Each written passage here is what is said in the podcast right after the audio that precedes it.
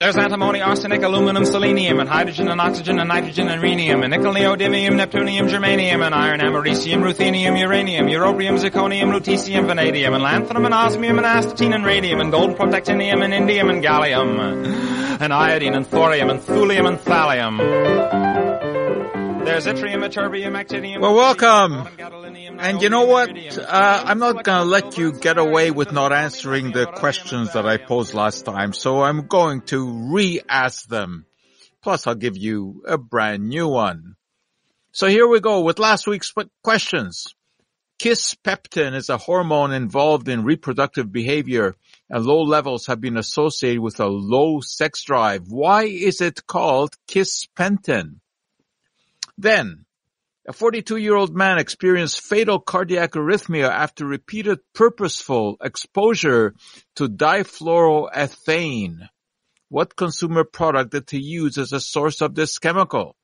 Those are the hangovers from last time. And uh, I will give you one additional question. Why is there a statue of Peter Pan in front of the Great Ormond Street Hospital in London? If you ever visit London, go over to the Great Ormond Street Hospital. You'll see a statue of Peter Pan in front. Why is it there? If you know the answer to any of those questions, you give us a call at 514-790-0800. You can also text your questions and comments to 514-800. And should you not know who you're listening to, I'm Joe Schwartz. I direct McGill University's Office for Science and Society. Uh, my background is chemistry, and as I am very fond of telling you, I think chemistry is the science that links all the other sciences together because when you have a fundamental understanding of what molecules are all about and what they can and cannot do, you pretty well have a feel for what can and cannot happen in terms of drugs, foods, food additives, cosmetics, uh, etc including glucagon-like peptide 1 agonists. Well, sounds like a mouthful, but you know what? These substances may actually keep you from filling your mouth. What am I talking about?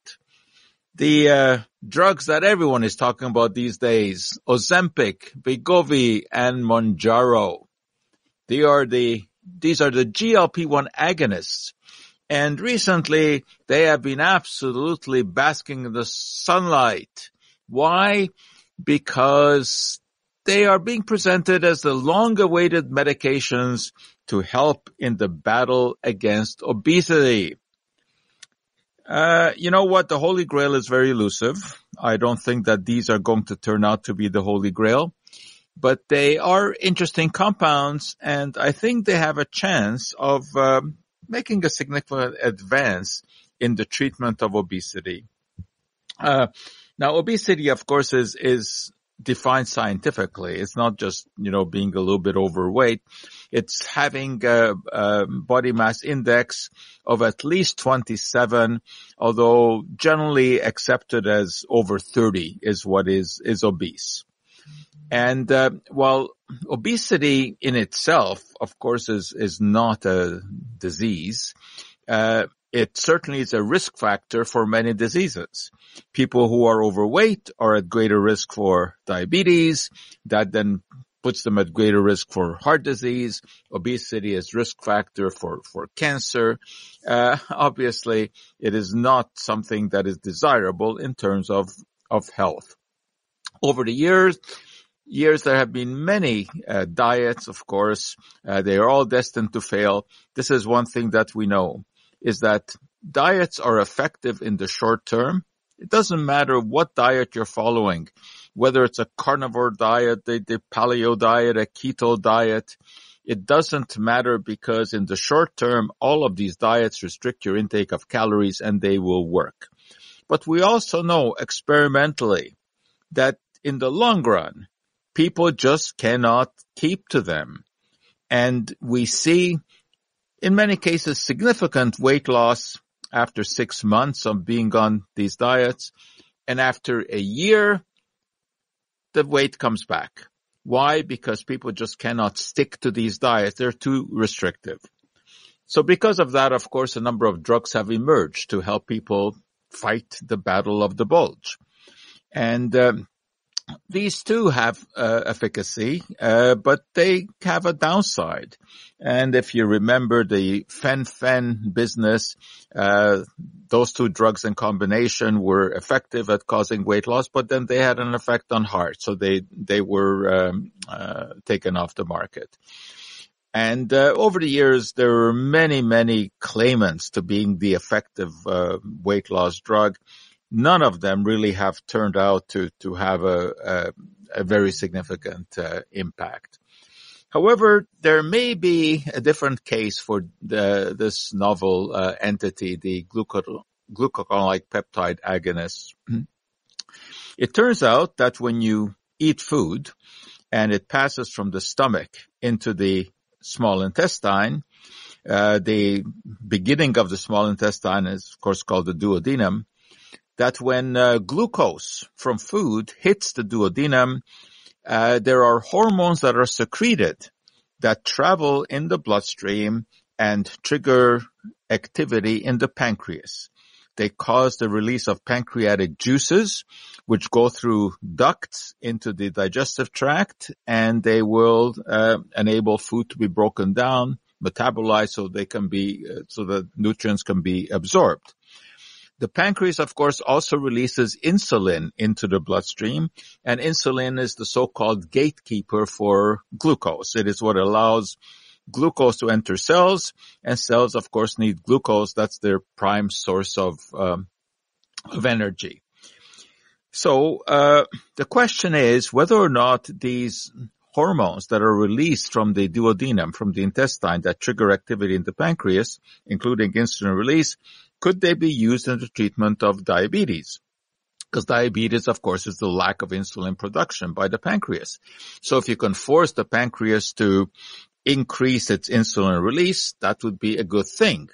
Now, of course, uh, one can circumvent the pancreas by injecting insulin into the bloodstream, which is what type 1 diabetics have to do, and many type 2 diabetics end up in the same place. But um, insulin injections have to be done very carefully because you constantly have to monitor your glucose levels. And uh, if the levels fall too low, you become hypoglycemic. And then, of course, you have to have an intake of sugar very quickly.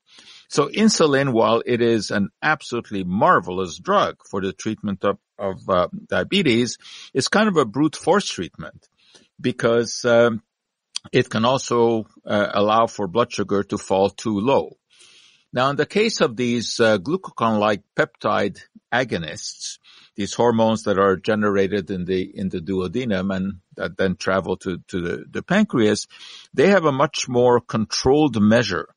That is, they release insulin from the pancreas only when stimulated by glucose in the diet. So the chance of, of having blood levels fall too low is, is much, um, much less of a problem. So the first attempt uh, at using these hormones to to uh, treat diabetes uh, failed. Why?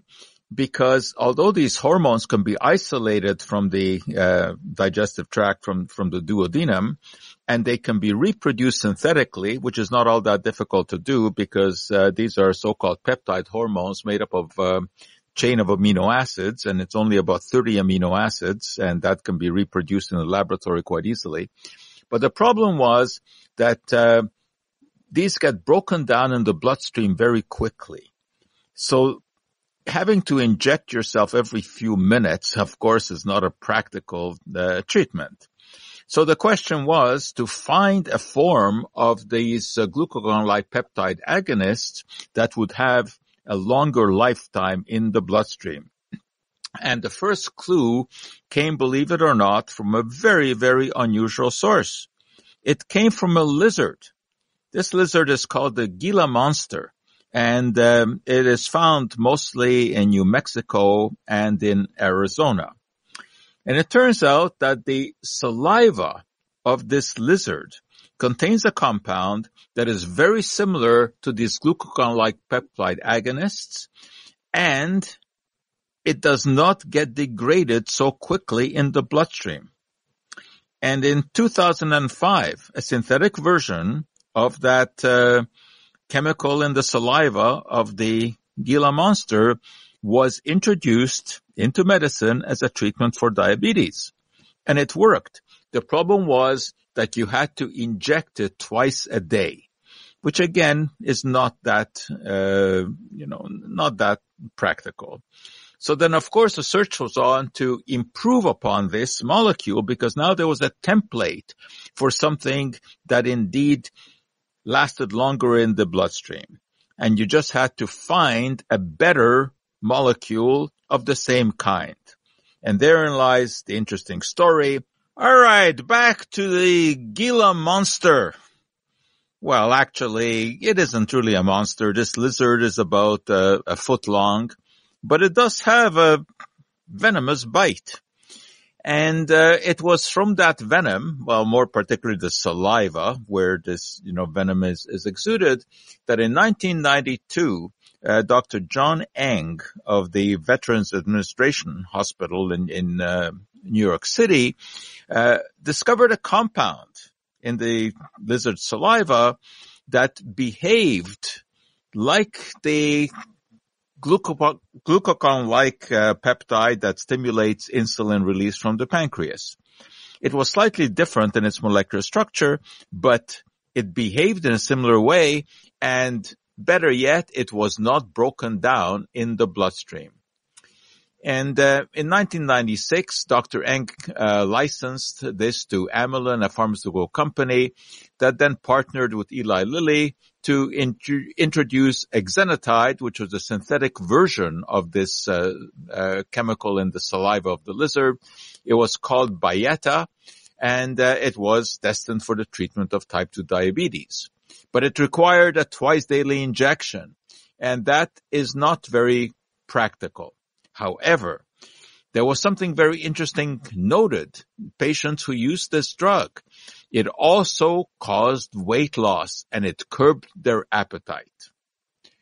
Now, parallel to the development of, of uh, Byetta, a Danish pharmaceutical company called Novo Nordisk was also tackling the problem of the breakdown of the uh, GLP-1 molecule. And the idea was to prevent it from coming into contact with enzymes in the bloodstream that would break it down. And after a lot of experimentation, they found that by linking it to another protein that's produced in the body called albumin, they were able to circumvent the breakdown. And uh, this came on the market as liraglutide uh, for the treatment of diabetes and it also curbed the appetite and subsequently it was approved for obesity as well. And then came fur- further adjustments in molecular structure, leading to semaglutide. And that's the stuff that you've been hearing so much about because that is the active ingredient in Ozempic. And uh, it is also found in a slightly higher dose in Wegovy, which is uh, now prescribed for obesity. There's another drug, Mounjaro, newest kid on the block, and it promises even to be more effective. Now there are some caveats considered before, you know, anointing these drugs as the holy grail of weight control. First of all, the cost. Around $1,000 a month, uh, not covered by most insurance companies. So these are very expensive and they have to be used continuously. Soon as you stop using them, the weight comes back. In terms of long-term effects, well, long-term effects are unknown because they've not been around for a long term. And you cannot know long-term effects until you've experienced a long term. So because uh, uh, these drugs have, you know, been only around a few years, uh, we really cannot say anything about, you know, whether or not anything happens after a decade of, of, of use. there have been some, some hints of possible adverse effects on the thyroid and pancreas, but you have to keep in mind that overweight or obesity is a real risk factor for many medical conditions. So even if there is a small risk with using these medications, you have to, you know, balance it against the benefits of these uh, drugs.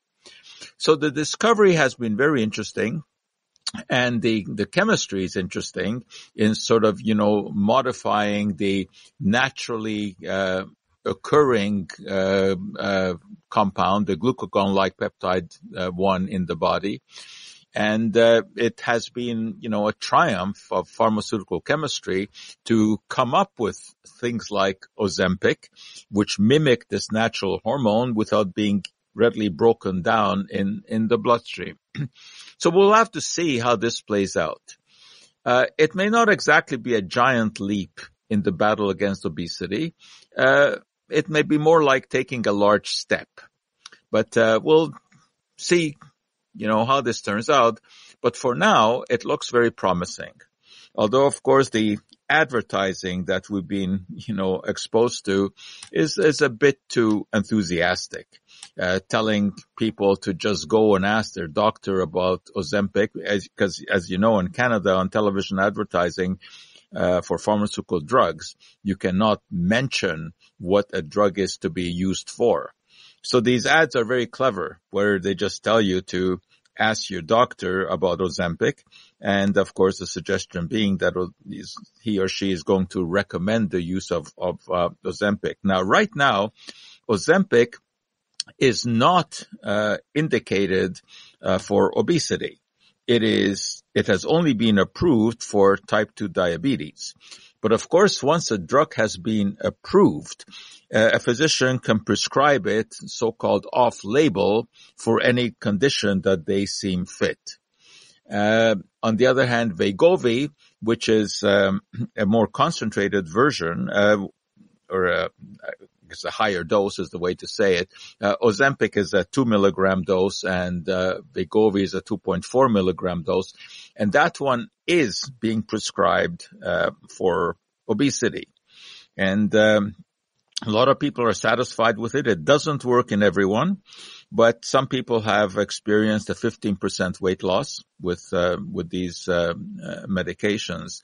And for the chronically overweight people, you know, uh, uh, people who are at least um, over 30 BMI or 27 BMI with one other risk factor like, you know, hypertension, um, high cholesterol, etc.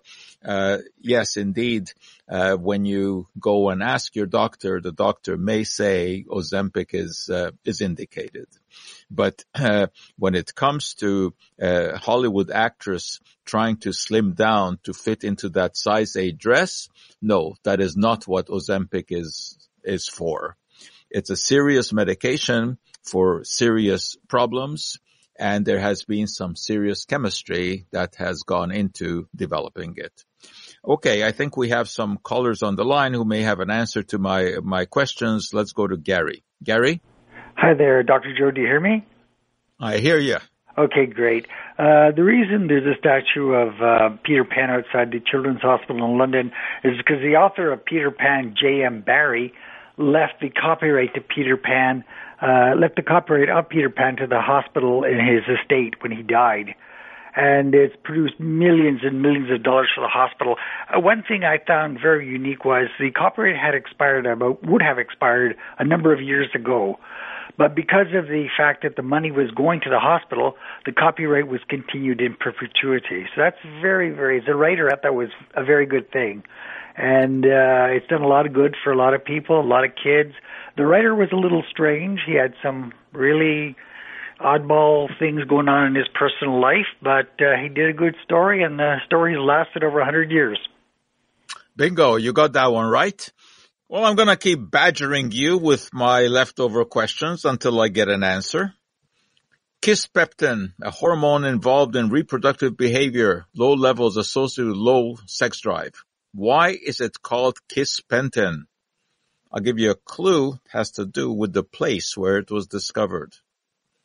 And the other question, 42-year-old man experienced fatal cardiac arrhythmia after repeated purposeful exposure to difluoroethane. What consumer product did he use as a source of this chemical? All right, I'll give you a clue for that one too. Spray is the clue. Spray. Okay, now back to Peter Pan and why there is a statue of the eternal boy in front of the Great Ormond Street Hospital in London. Uh, James Matthew Barrie, of course, is the author of uh, Peter Pan. And uh, as you heard, he indeed donated all royalties uh, from Peter Pan to the hospital. Well, uh, James was born in the small weaving town of Kirriemuir in Scotland, 1860 and he was the ninth of ten children. Uh, unfortunately, one of his brothers, uh, young David, was gravely injured in a skating accident and died shortly afterwards. His mother obviously was devastated, but she said that she derived some consolation from the notion that David would remain a boy forever. And to young James, this was an inspiration and it implanted an idea in his mind about uh, staying young forever. Anyway, much later, when he was about 37 years old and already a writer, uh, he met a family while walking through Kensington Gardens in London. And this was the Llewelyn family. And uh, they had uh, three boys, and uh, two more boys were born somewhat later. Uh, anyway, Barrie developed a strong friendship with the children and their parents, Sylvia and Arthur. And in uh, 1901, during a summer holiday, uh, he invited them to his country house in Surrey and uh, took photographs of George, Jack, and Peter, uh, the oldest boys, and their exploits, and uh, turned this into a book. It was called The Boy Castaways, and that became the precursor to Peter Pan. Unfortunately, Sylvia and Arthur both tragically died of cancer when the boys were still young. And uh, Barrie, even though he was divorced, uh, became their guardian. And he brought them up as his own children. And uh, his his life with the boys has been explained as the strongest inspiration for the creation of Peter Pan, uh, which uh, occurred in 1904. So now you know why there is a statue of Peter Pan in front of Great Ormond Street Hospital in London. Uh, they receive all the royalties, and and those royalties, of course, are are uh, uh, a lot. because Peter Pan is extremely popular around the world. All right. Now I want to talk to you about, well, I want to talk to you about a couple of other things. Uh, you may have seen this uh, past week, many, many newscasts talked about uh, the use and the overuse of so-called quaternary ammonium compounds, uh, which are being used as disinfectants and they find use in all kinds of commercial items. Uh, they're find in, found in shampoos. They're, they they work as anti-static uh, agents, uh, you know, in your uh, dryer sheets. Uh, they are found in disinfectants, in hand cleaners, etc. And because they are active against bacteria uh, and some viruses, they found extensive use during COVID. People were washing their surfaces with all kinds of disinfectants and uh, rinsing even their food uh, with these chemicals, even after it became very clear that the uh, virus was not spread uh, by touching uh, objects. It was spread through the air. But in any case, uh, the use of these compounds, so-called quaternary ammonium compounds, and they're so-called because uh, they contain a nitrogen with four groups attached to it. That's where the word quaternary uh, comes from.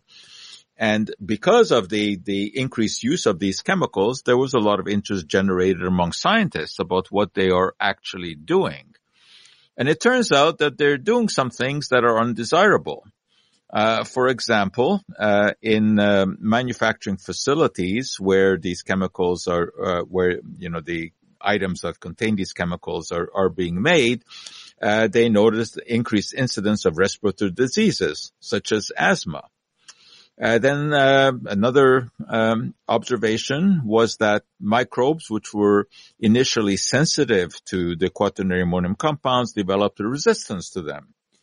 Not only did they develop a resistance, but they were also able to transfer some of the genes that code for proteins that made uh, that were responsible for resistance to other organisms that heretofore were susceptible to antibiotics. But all of a sudden, the antibiotics no longer worked because of the overuse of these quaternary ammonium compounds. Uh, there are other issues. Uh, in some cases, they can cause dermatitis. Uh, they can cause inflammation. Uh, there have also been stories about infertility. Uh, however, most of those are from animal experiments. It is some interesting the way it, this came about uh, was it, it, was noted that uh, mice uh, became infertile when they were kept in cages, and eventually uh, the researchers traced this to the cleaning agent with which they had scrubbed the cages. And those contained quaternary ammonium compounds. Now, of course, in those cases, the exposure to the mice, obviously based on their small body weight, was extensive. So it's hard to know what this means for, for humans, but in any case, you don't like to see fertility problems in, in animals with any chemical that finds its way to uh, into the human body. And these quats certainly do find their way into the human body because people are still using all kinds of disinfecting agents in the kitchen, all kinds of cleaning agents. And, and they're really not necessary. People underestimate the efficacy of just soap and water in, in cleaning. Uh, soap is a very effective chemical and you don't have to worry about inhaling its fumes and um, you don't have to worry about uh, fertility problems. I mean, that those are non-existent with um, uh, with soap. Soap is not going to cause resistance to any kind of uh, antibiotic. Uh, there have been no immune effects noted with with um, uh, soap, so that really is the uh, preferable agent, unless there is something going on. You know, if someone has some uh, infectious disease in, in, in the household, uh, that may be a different case. Then you may want to disinfect. But the routine use of these quaternary ammonium compounds in cleaning agents and in, you know, dryer sheets is, is probably not, uh, not a good idea. We, we want to limit the use of substances in the environment that are not absolutely essential. Now that being said though, uh, there are situations where disinfectants and preservatives are essential. I mean, you don't want bacteria growing in your face cream. Uh, and remember that every time that you dip your finger into, into a cream and apply it to the body and then dip your finger in there again, you've transferred some microbes back into the product.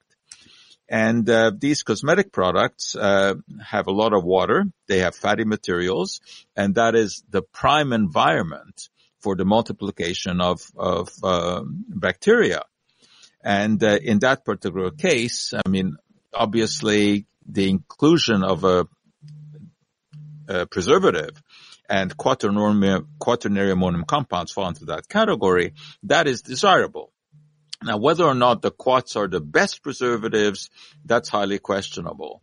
Uh, and these things are, are being uh, uh, looked at now to see, you know, whether or not these quaternary ammonium compounds are overused. Uh, you'll you, uh, you'll very often recognize them on the label because they will have uh, something like anomium as the suffix. Benzalkonium chloride, for example, is uh, is a classic one. Cetylpyridinium uh, bromide or chloride, that is uh, another one. And uh, you'll you'll find that in some mouthwashes, for example.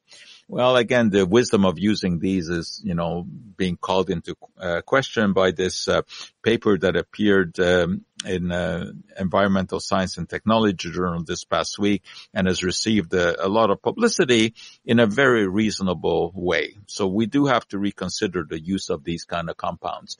Well, in this case, I think that never-ending search has now come to an end. Because James, who we can always rely on, I think has finally tracked down my question about kisspeptin and why is it so called? And indeed it is so called because it was discovered in Hershey, Pennsylvania, which of course is home to the Hershey's Kisses. And that's why the researchers called it kisspeptin. And there's a trivia question for you. All right, we still have Jerry on the line. Jerry. Hi. So I knew the Hershey one. I'm wondering whether or not the um, second question was because uh, uh, taking in, like for instance, the Dream Whip containers, that those the propellant inside them, because that's Freon, isn't it? That uh, that compound. Uh, no, the, that's nitrous oxide. It's ah. nitrous oxide in, in, in whipped cream, but you're, you're getting to be sort of in the right ballpark. So we're, we're, we're talking about a spray, but it's not a, it's nothing to do with food. You, okay. it's, uh, it's more, more to do with cleaning. With cleaning? Yeah. Oh, interesting. Okay, well, I'll wait for the answer. All right, maybe someone else will, uh, uh, come up with that. All right. So we're still looking for, uh, this, uh, uh chemical which has caused cardiac arrhythmia. It's a, something that, that you can purchase. Uh, I give you a, uh, I'll give you another clue, I, I guess. Here's the clue. Computer. Computer. Okay. That's the clue. Uh, let me uh, switch to something else. Uh, this week on uh, one of my videos, and, you know, I, I, try to do a couple of those short videos every week. Uh, I focused on blueberries and, uh, you know, you never know how much, uh, uh sort of, uh, uh, commentary these videos will generate, but this one has generated a lot. I, I guess blueberries, because of all the talk about them has, have become a sort of component in many people's lives. And uh, I did mention that the good news about them keeps coming. And in this case, I, I referenced um, uh, a new publication from King's College in London, where they looked at the daily consumption of freeze-dried blueberry powder. And uh, uh they wanted to see whether or not it had uh, any effect on some parameters that you could uh, uh, relatively easily measure, uh, such as blood pressure or uh, blood flow, uh, memory. You know, I mean, you you can sort of measure short-term memory relatively easily by asking people to, you know, memorize list of, of names and then asking them uh, a little bit later uh, to see how many of those they they resem- they remember. So anyway, uh, turned out that that uh, uh, the freeze-dried blueberry powder did in fact have uh, a measurable effect on, on lowering uh, blood pressure, improving blood flow, strengthening short-term memory, and uh, in a better ability to focus uh, when you're being distracted. Now, it's the kind of study that, that I normally do pay attention to because this one was a double-blind study.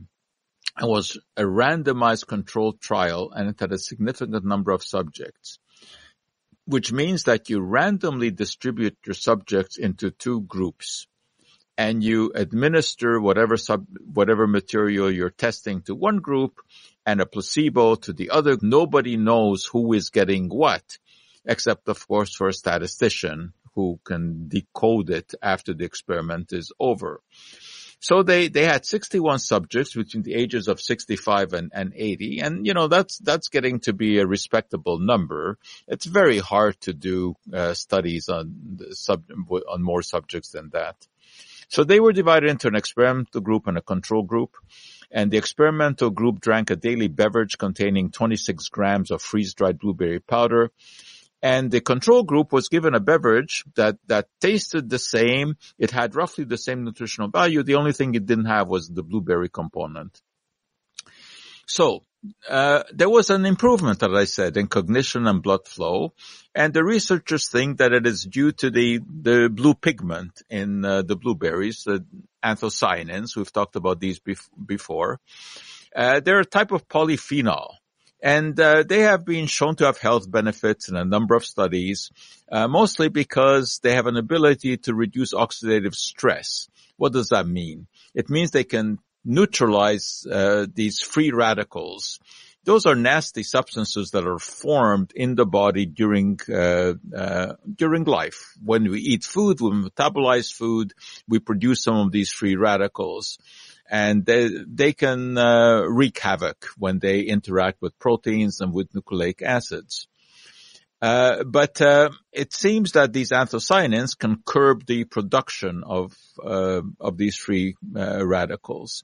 There was another possibility that the researchers raised in this case, and that was that the anthocyanins may have an effect on the microbiome, uh, the set of bacteria that inhabit our gut, and the ones that play a surprising role in the maintenance of of health. And some of these bacteria produce uh, butyrate, and this is a chemical that can enter circulation and produce anti-inflammatory effects, and uh, it has been linked with a reduction of cardiovascular disease. So, although we may not know exactly by what mechanism blueberries, uh, you know, are causing some beneficial uh, effects, uh, does it really matter? I mean, they, the fact is that, that they do seem to have these benefits. Now, of course, I'm always reticent to label anything as a superfood. There are no superfoods. There are healthy diets and unhealthy diets. Now, if you want to call the, the foods that make up a healthy diet superfoods, well, okay, I, I guess that's a, a, question of, of terminology. And uh, certainly uh, blueberries would fall into that category because they are uh, a rich source of these particular anthocyanins, only outranked by chokeberries, elderberries and black raspberries. Incidentally, the black raspberries are not the same as blackberries. Uh, they have half as much anthocyanin content, although still appreciable. And then of course there are other fruits and vegetables that also contain anthocyanins. Oh, things, things like eggplant for, for example, but much, much less than the berries. So there's no question that blueberries are the most readily available high anthocyanin food. But they are not a drug. They are not a drug. They're a food with potential health benefits, like many other foods have. All right. But now comes a fundamental question. As I told you in this study, the experimental subjects were given 26 grams of freeze-dried blueberry powder. What is that equivalent to in terms of blueberries? Well, it turns out it's about 80 blueberries. So they were eating the equivalent of 80 blueberries a day uh, to trigger the beneficial effects. It's not that difficult to eat 80 blueberries a day. Uh, I mean, the only, uh, you know, problematic side here is, is that, uh, there is a cost involved, of course. I mean, blueberries are, are not the, uh, cheapest fruit, which is, uh, understandable. I mean, you have to pick the blueberries, uh, you know, and they're small and, and, uh, not all that many go into, into a container. So there's a reason that these are expensive. And especially, obviously, in the winter, we don't grow them here. So they have to be, uh, imported. But you know, it's it's a question of where you allocate your food dollars, uh, and uh, I, I, think it's worthwhile to allocate some to berries because we keep getting more and more information about the benefits of uh, uh of these uh, these fruits. So, you know, I do try to eat my 80 blueberries every day, and at the very least, they taste good. And, uh, you know, it's better than having a, a Danish for breakfast. So I, I, I like to eat my berries for breakfast every day together with some avocado toast. We've talked about the benefits of avocado. And I do wash it down with coffee. I have nothing against coffee, uh, certainly not one or two cups a day. I think the benefits there outweigh the risks as well. But that's it. We are out of time today. The hour has flown by. We'll be back with you same time, same station next week. Until then, I'm Joe Schwarcz, hoping all the chemistry in your life comes out just right.